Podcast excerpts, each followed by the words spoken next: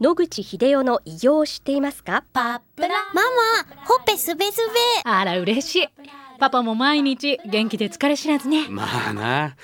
おばあちゃんも近所で若いと評判だよ。おかげさまで。おじいさんいつまでも健康で幸せですね。うん。野口英世の医師により開発されたパプラール。老化や万病のもと活性酸素を分解してあなたの健康を守ります80年のロングセラー使い続けた人が知っている安心の品質と効果。その悩みいつまで我慢しますか？お問い合わせは東洋厚生製薬所または武蔵野製薬へ。白川先生おはようございますおはようございます。今週もどうぞよろしくお願いいたしますよろしくお願いいたします。今週はですね、はい今の医療システムの中のはい電子カルテのことについてお尋ねしたいと思います。はいはい私どもこの東京のクリニックは最初紙カルテだったんです。そうすると患者さんの顔を見ながら紙に書いてページが多くなりますけどもちゃんと対応できてたんです。ところが医師会とかいろんなのの圧力があってそれから効率化とかいろんな問題もあって紙だと膨大な量になってそれをまたあの棚にしまっておくとすごい大変なんですね。職員会議の中で電子カルテを導入しようというような話なんですね。それ電子カルテを導入するのは悪くはないなと思ったんですけどもやってみて分かったんですけども電子カルテをやろうとすると患者さんの顔を見てる余裕がないわけです。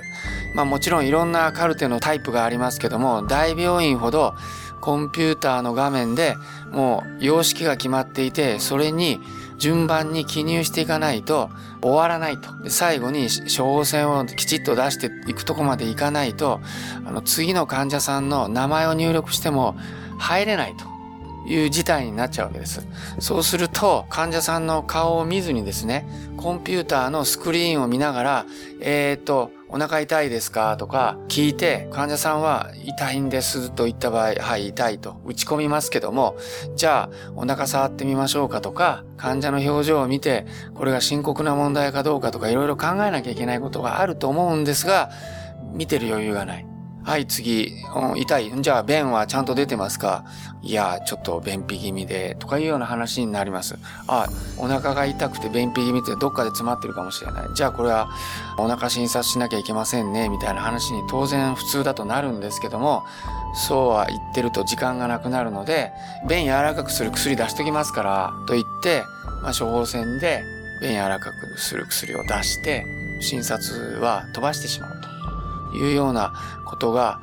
たくさん行われているように思います。業務の効率化ということを目標に電子カルテと、それから全国どこへでもですね、患者さんが電子化した情報を病院に持って歩けば将来的にどこの病院でも受けられるというような形を将来の目標ってことで、まあ、導入されてるわけですけども、今にして思うと紙のカルテの方が非常に良かったと私は思います。ただ、紙カルテだと訴訟が起こった時には本当にこの時に書いたのか改ざんされてるとか、いろんなことを言われて問題がある。電子カルテだと後から打っても打った日付がわかりますので改ざんできないというようなことがあって、そういうシステムを導入してるっていうことはよくよくわかるんですけども、我々のようにあの話を聞いて、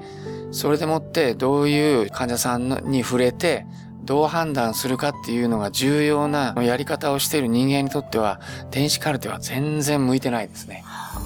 電子カルテはまだ今は義務ではないんですか？そうですね、はいもちろん紙でやってるところもありますし、はい紙カルテだと社会保険の審査とかある時に何月何日から何月何日までの何さん何さん何さん番号を何番から何番まで持ってきてくださいと。私も東京で最初開業した時にじゃああの東京中央メディカルさんこの番号とこの番号のこの人とこの人の紙カルテ持ってきてくださいと。そういう形でチェックしてたので今もそのシステムは生きてると思います。ですから、やってもいいとは思いますけれども、そうなるとですね、膨大な量の本棚がいります。1日、まあ、例えば、癌の患者さんだけだと10人ぐらいですけど、まあ、保険診療もやっているので、何人も来ますので、1回とか2回しか来ない人のために、あの、紙が4枚も5枚もずらーっと並べなきゃいけなくなって、もうスペースが全然足らなくなるので、まあ、それが一番大きな理由で電子カルテ化してると思うんですけどね。だけど私は、これ何とかしないと、もう全く患者さんの診療にかえって邪魔になってるような気がしますけどね。だから逆に昔のシステムみたいにタイプライターを打てる人が横について、ドクターは口で言えばいいと。患者さんを見て触って、ああだこうだと。私イギリスに行った時に、あの最初、話には聞いてたけどびっくりしました。録音テープみたいのを置いといて、で、ドクターは患者さんと話する、それから必要だと思ったら、お腹開けてくださいってって触って、右のあの、肋骨の辺縁部のところ、圧ありとか、わーわーわーわー、口で言うわけですね。それで、その録音したやつをタイプライターの打つ専門の女の人に渡すわけです。そうすると女の人たちはそれを耳で聞きながら、ダダダダダダってタイプで全部打って、で、これをドクターにお渡しすると。で、ドクターはいらんところを消して付け加えることがある G 間違ってるっていうのことがあったら修正を加えて、それをもう一回タイプライターに打ち戻す。そうするとタイプライターはまたそれを正式な最後のやつをパパパパッと打って、それが正式なカルテとして残ると。そうすると、あの、おそらく少なくともドクターは自分で